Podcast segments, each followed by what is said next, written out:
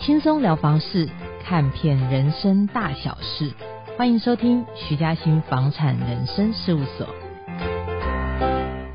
Hello，各位大家好，欢迎来到徐嘉欣房产人生事务所，我是甜心所长。上回我请了我的好朋友关节兄来你就聊一叫下膝，关节就好了。好了，膝膝关节，就好朋友膝关节来聊一下这个他当管委会的种种心路历程。 他上次来，他有预就是预告了，他要聊一下那个点交这件事情。我现在这几年很多的好朋友们哦，他们买了一些新的预售案，那点交这个事情，我会觉得它很重要。对对，所以我们就先欢迎膝关节。 啊，各位听众朋友，大家好，我所长甜心所就长。这样讲，你叫我甜心就 好啊，了。甜心，甜心，好奇怪啊，甜心，感觉我在林森北 路。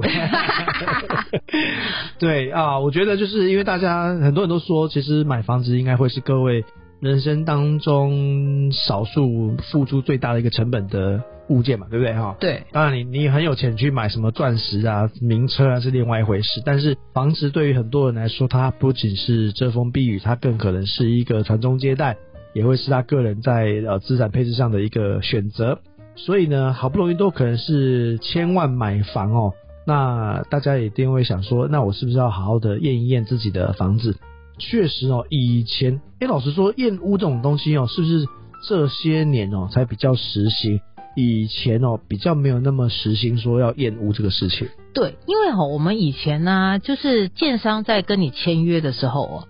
内政部的规范应该有一个五趴的尾款。对，有对，对，那这个五趴的尾款呢、就如果万一他没弄好嘛，没弄好，嗯有权要求，他要修缮。对，就把五趴扣住，建商有感觉嘛。嗯，但我朋友跟我说，做了过了淡水河之后，大家五趴变五万。差不多是这种感 觉对差不多是这个感觉啦。对，那关键就买预售，也恭喜他，最近那个房子已经，他的房子他上次有讲讲说他已经住三年了嘛，然后对两年了，哎，不对，二零二二年才住进去的。二零二二年才对住进去嘛，哈，嗯然后你也住了一段时间了啦，嗯，那住一段时间，我觉得点交这事蛮要紧的啦，你可以对教教大家呗。呃，首先大家可能现在其实可以找验屋的单位非常非常的多，嗯，所以老实说啦，就建商的角度，有些时候会觉得验屋的单位好像可能也是有点在找茬啦，就是比如嗯说。呃，因为大家验屋的时候，基本上都是你还没有装潢的时候。对。那、最多其实观众、听众朋友最在意的是弯道的老醉呗啦。哎丢啊，对不对？我觉得一个很有趣的事情哦，就是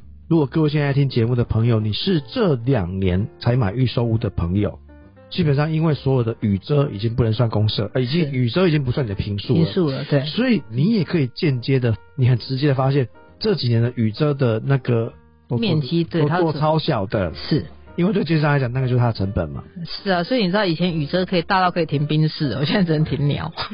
哎、嗯大道亭可以停冰室，你在你比较夸饰 啊，大道可以放一个一半的单人房是可行 的，是是是，我亲眼见过，可以放半个单人床，这是有可能会发生的。但是因为雨遮哦，现在都变得比较小，所以其实、呃，你要做你自己的一个防泼啊、雨水那个窗台，其实老实说，台湾的很多建商在窗台上是漏水的几率颇高的。是，所以像现在我我先补充一下，刚刚膝关节有提到，就是为什么这几年大家流行找验屋公司，因为我房子买新的，然后怕它怕漏水。我坦白说，我一般的老百姓，我怎么晓得这玩意会不会漏水？我怎么晓对得？你，你没有那个设备可以测的，所以你一定要找业务公司来帮你测漏嗯水。那我自己的案子是我第一次测的时候，我好几个窗，因为你窗台越大，然后你的窗台外面没有雨遮，保呃，护比较的比较比保护较照得到的地方照得到的话，老实说，其实风险是有的。那嗯我、所以我第一次测，我就测到我的窗台有漏水。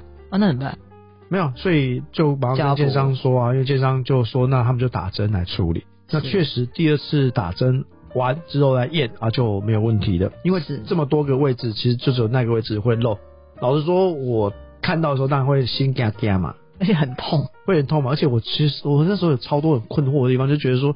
那个地方这种面，就是它你一个建筑物，你一定会有些比较是面外面居多的，是偏偏我那面外面居多的呢，它那个雨遮超级小的，我那个基本上在后面的面中庭的，它雨遮为什么做这么大？我就想不通，它可能有一些特殊的设计，不知道，因为而且他们那时候说什么，呃，现在那个外墙的那个外面外面的设计，台北市的好像是建管会要看过，它说什么会有一个基本的要求，就是我们你会看到有一些建筑物，它可能在某一个年代都长得很像。嗯，然后比如说这个东西特突出，或者这东西粘在它凹在里面，它跟那个时候的建筑法规有关对系。然后我也补充一下，刚刚膝关节有提到，就是说，诶有人朋友说，那他有什么器材可以知道他会不会漏水，然后什么玩意儿是打针？那个漏水就是他去，他有类似像是红外线仪这样子的，对。然后它因为我们我们去测测那个洒水，嗯，就这老实说了，它那个洒是蛮夸张的。我们都说你那遇到那种会超强的台风对嗯，都不会那么强的雨水在灌，哎啊可是因为是做实测的关系嘛，是所以他用最极端的手法在测，所以他才测到漏。如果他没有很极端的手法测，搞不好测不到。是，所以哈、它就是极端方法。然后它有时候像那种红外线去扫嗯它，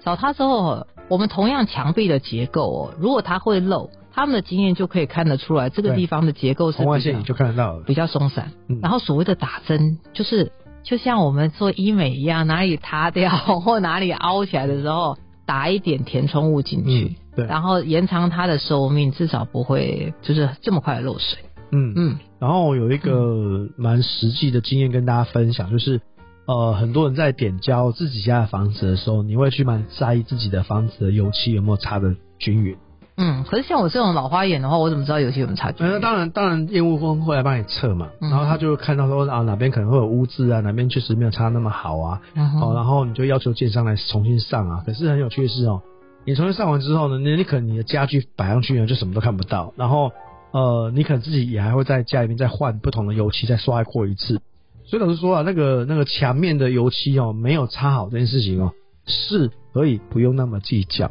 是摩擦钢的意思是哎，这对，样，会有点摩擦刚，然后有些地方跟建商那边讲的鼓鼓毛毛的，其实大家听了都说，嗯，OK，他他一定会帮你弄。那有没有弄？第二次有没有弄得那么好？老实说，就是保留给各位建商的自己的修缮单位到底嗯，功夫做的好不好？因为其实哦，因为他们在盖房子的时候，他们现场哦，其实光线其实是很有限的，嗯因为有些地方是如果太阳没有那么照进来的地方，它只有现场那些灯具哦，老实说，可能他也看得没有那么清楚。是这个其实我也好，我也帮建商讲讲话，然后我们自己，但是哦，现在哦，我觉得因为台全台湾毕竟气候的关系哦，像我们家即便已经呃上过一些油漆哦，跟美国都有那个墙面还是会有那种一列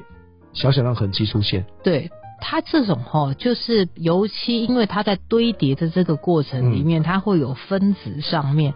大小，然后落差，所以它就有点像我们女生啊，就抹脸的时候，你知道上粉底的时候，没上均匀它就裂开，就是这样。嗯对，哦但就是好像有另外一个朋友就讲说，如果你上什么什么什么什么乳胶漆啊，什么上个三层，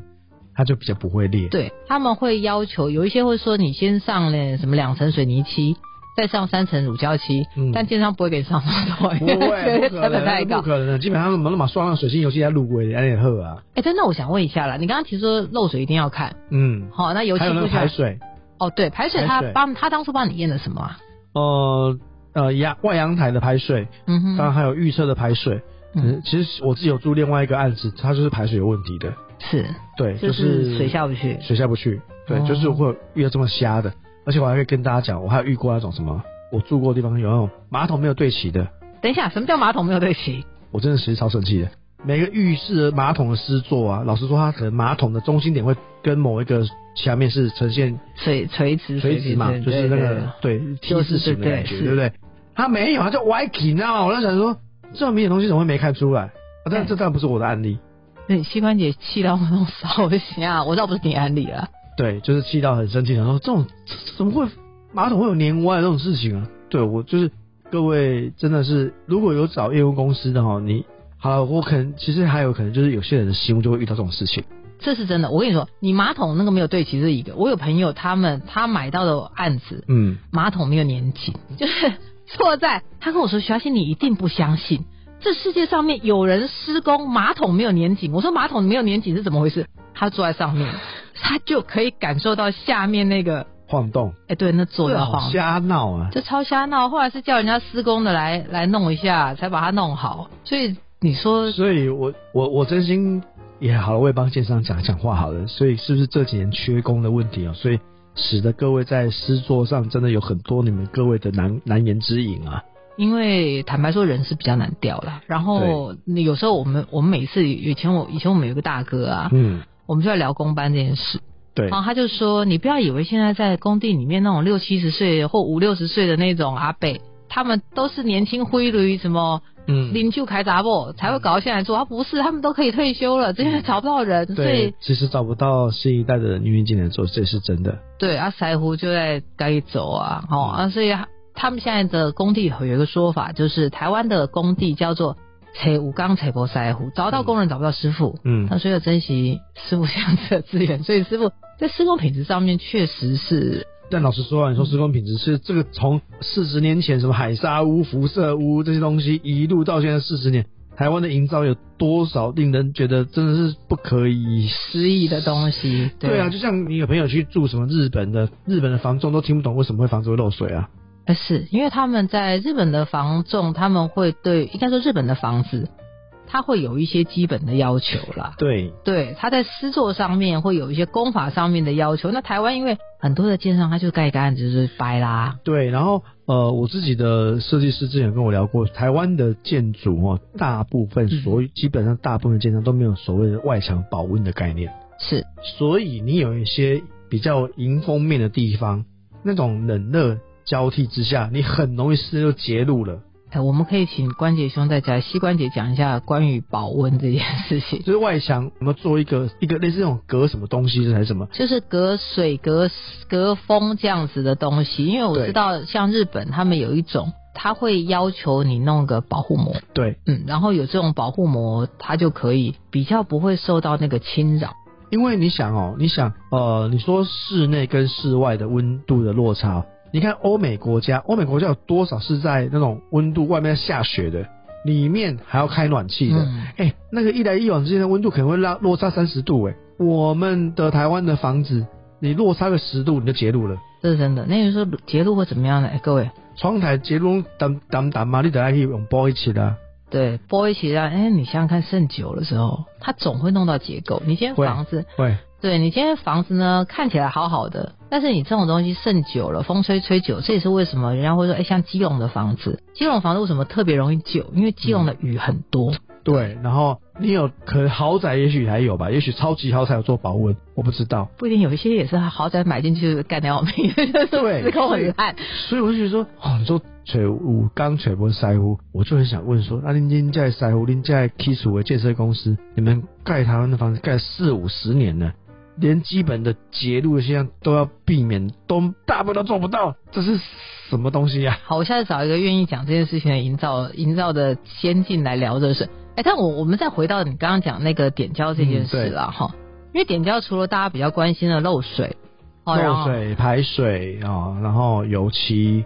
然后现阶段应该大家不太会去有房子会有什么氯离子的啦，对，因为他现们在但他们还是会验哦。是然后一些危害的一些项目也都会帮你检测啊、嗯然后包括防止有没有，对啊，他们有一个说不不验的，就是甲醛，哦因为你是才刚叫屋，你没有做装潢的话，其实没有必要验那个东西。是那如果有人坚持就说，哎、我就可以帮你验，那多一条费用，你有这种赔呢？哦，听到没有？不一定要验甲醛哦，嘿，对啊，除非你你你是交到的屋子就是一已个经装潢已经装好潢了好的，那你说你要验 OK 啊？可是基本上你交到一个案子，他已经帮你做好做好装潢的，除非是建设公司做给你的，嗯，不然说你验也没有意义，因为你前一个屋主他做的应该在里面可能住了十年了，你在那边验甲醛也没有意义啊。哎，那你们这次有在验平数吗？验民宿他不验，因为他说平数呢中间有一些虚平，有些两的位置是，老实说他不知道，对所以他哦，我有听说过，为了验平数，他认为有少少多少多少，然后到最后产生争执的，我有听说过的想是是有的，对。是，所以其实是这个就会变成是我们当初在找所谓的验屋公司的时候，你可能在之前跟他沟通的部分啊、但应该相信大部分用户是是不验平数的，是因为我们有时候会，它会牵涉到你梁柱的厚度，对他不然后知道，对，它你没发现那个东西你的梁柱的厚度会影响到它的面积的大小。嗯，有时候，比如说我这柱子特别大只，就夯不啷是占个半平，这个也是有可能嗯的。所以对这些我们会建议，就是各位可以在一些朋友，如果说他的验屋的公司，哎，之前还不错，哦嗯，好，那你找验屋公司来验。那另外，验屋公司有一个很重要的功能是说，它如果能够出一个很不错的报告的时候，有啦有啦，像我自己自己合作的那个业务公司，因为那时候还有要团购燕屋，哦，所以你你有是你有揪到几户以上？我记得好像三户还是五户啊，我有点忘记了。所以我生们意哎现在生意这么难做，三户五户就可以让你这个、我就我有点忘记了。总之就是确实是有，而且对方出报告的时间其实还蛮快的，所以是大家也可以参考一下现在呃市面上的很多业务公司的一些口碑啦。对，对你，那你可能会说，我为什么要找验公司来验？如果万一发生纠纷的时候，这个报告你有个它会 paper 啊，对，对它啊，至少就是一个专业的 paper，可以让你去省去你再找一些呃自己额外的资源来去做验屋的时间。而且这对于你持有的屋主，你假设你真的哪一天你要出脱这个资产的时候，你也可以给下一任想要买的屋主，你给他一个参考。我这个房子是有验过的，哪些有有什么问题什么的，你可以看这份 paper 啊，没有什么任何问题啊。嗯我觉得也是给下一个买方多一份保障，我觉得没有不好。而且老实说，这烟雾还不老得急呢。对啊嗯，验我我我们问趴数就好了，它大概占你房价大概几趴？以你这个个案来说趴数，我好我好难算，我可以直接讲价钱吗？啊，真的吗？满你可以直接讲，满地抠啊你板龟扣你啊对吗？啊，对啊，我就但我要回去看我 Excel 表，一万多还是两万左右，它不不贵。是因为你团购价吗？它根据你的团购房价就便宜一点点而已，啊嗯可能可能便宜个一千还是五百之类的，是因为它是根据你的平数去算的。哦哦，你平数在多少之内，它是这个钱；超过哪个平数之外，它是另外一个钱，因为验东西会不同嘛，要是然后是它要是走访的间数也不同嘛。它通常验屋的单位的人来一次大概会来四个人到五个人不等，嗯哼然后其实有些健身公司还不希望太多人进来验哦。哎、对，就嗯太多人进来，那样破，一个是破坏现场啊，第二个是你也不知道会发生什么事情。嗯呃，我有听说过健身公司稍微有刁难，就是他一次只能放闲多少人进来让你验，是这有遇个过这种事这个事情我，我有朋友也是这样子，嗯他就说那个时候他的业者只愿意建商只愿意放包两个两个人进去，对，但我们健身公司觉得说无所谓，他他来多少人就就来多少人这样子，对啊差别差别说那个他们下来的时候车子要停哪里的问题吧，对，哦，这个是是这样。不过因为你们都新的社区，所以燕屋如果来的人多，应该也是还好了，车子至少会有地方可以停。对啊，基本上他们就来来一台车啦，对啊嗯嗯嗯。哦，所以你如果说那那我这样说好了，因为时间的关系了，我想问一下关杰兄，嗯，因为你从买预售哈，然后你到现在你也住一段时间了，那在这个点交的过程里面，如果你再来一次，你会觉得你有什么东西你还可以再多做足一点，或者是说，哎，你可能如果时间再回到你当初刚交，已经最后要点交、交尾款等等那个嗯点的时候，嗯你觉得你再做一下什么东西会更好？我我如果要做的话，我一定会刷那个什么乳胶水泥漆，因为我觉得， 因为包括水泥的师傅都有跟我说，台湾的房子基本上你住进去一段时间之内，你的墙面有这种裂都是很正常的事情。所以我就是我就看得很碍眼啊，我又没有给他贴壁纸，嗯所以我觉得那个对我就是有影响。我认为我就是会想办法去多处理那个墙面，至少让它裂不会那么明显，因为我们都刷油性呃水性的，所以其实是会有点明显的。对，其实你不要看关节，看膝关节这个样子哦，就是膝关节其实还蛮在意细节的一个男生啊， 就是对，但是就蛮在意细节。那哦尤不其、要不要花太多钱在做装潢，除非你真心觉得你要你住很久，啊呃，住很久是一一件事情啊，但我觉得花非常多钱做装潢，因为现阶段在台湾大部分我们这种年收入在中位数嗯前后的人，老实说啊，你花钱做装潢，那个钱都很可能会赔掉，我除非你的平我数很比较认大，同，我很认同认同你这个说法。除非你平数是五十平以上那一种，然后你做装潢，那我觉得 OK，二三十平的哈，老实说哦，就做很小步的装潢就好了，而且。那个跟装潢之间的那个议价的过程，它真的也是一个学问呢、那个我们也是觉得说，啊，你做这些这鬼吼，今天打家搞，丢，对，真正是，哦而哦对，而且我个人补充一下本产业的一个知识，因为哈、房地合一上路之后，装潢是一个可扣除成本。大概除了水电一些基本的，其他什么系统贵啦，什么什么 Linky 啦，什么都不列你的成本的啊。对，所以我们有两个原则，各位可以可以听一下哈、国税局会认为搬得走的对，搬得走人，搬得走的，他不算你。所以你但但凡你家装什么罗马连杀回的不，行不行，哎，那可以搬得走。好，那个东西就叫鞋柜啦，哎，对书柜对对啦对，这种，墙多做一个墙的啊隐形门啊，还有魔绳啊。嘿，那个都不算了嗯。好，然后搬不走，所以简单说就是水管可以列，水晶灯不当然了啊，就是用这个这这个逻辑。那我们在开的时候，我们会建议你不要写系统柜，嗯，你就开木座，我都忘记我那发票开什么，我去看一下。呃对对对，就是你用那个，就是请那个，因为设计公司他们应该有经验啦，对，就是它是一个粘着物的这个逻辑，老实说，装潢真的是你抵成本低也没有抵多少没有没有钱啊这么多。因为你讲到第二个重点，第二个重点是你弄太多吼，嗯国税局想要去查你，嗯国税局现在大概能够抓的哈，就是你房屋总价的十 percent 到十五 percent，他认为会是嗯合理的，哦，我大概只有做两 percent 的不到，两 percent 不到，那你嗯真的很省。没有，我都做一点点而已啊。我就跟大家讲说，基本上我都不太建议那种四十平以下的案子花太多钱做装潢。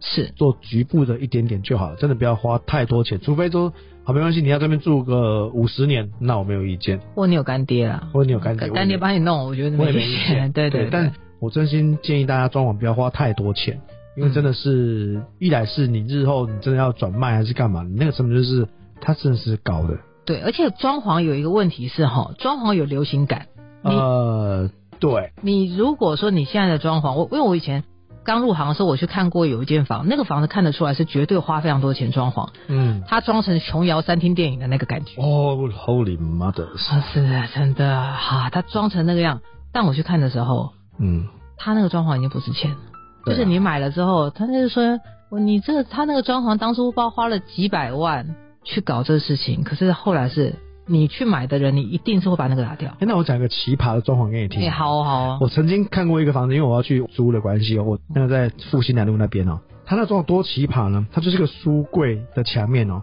其中某一个书柜推开，你才能够进到浴室里面去。他是从事情报工作，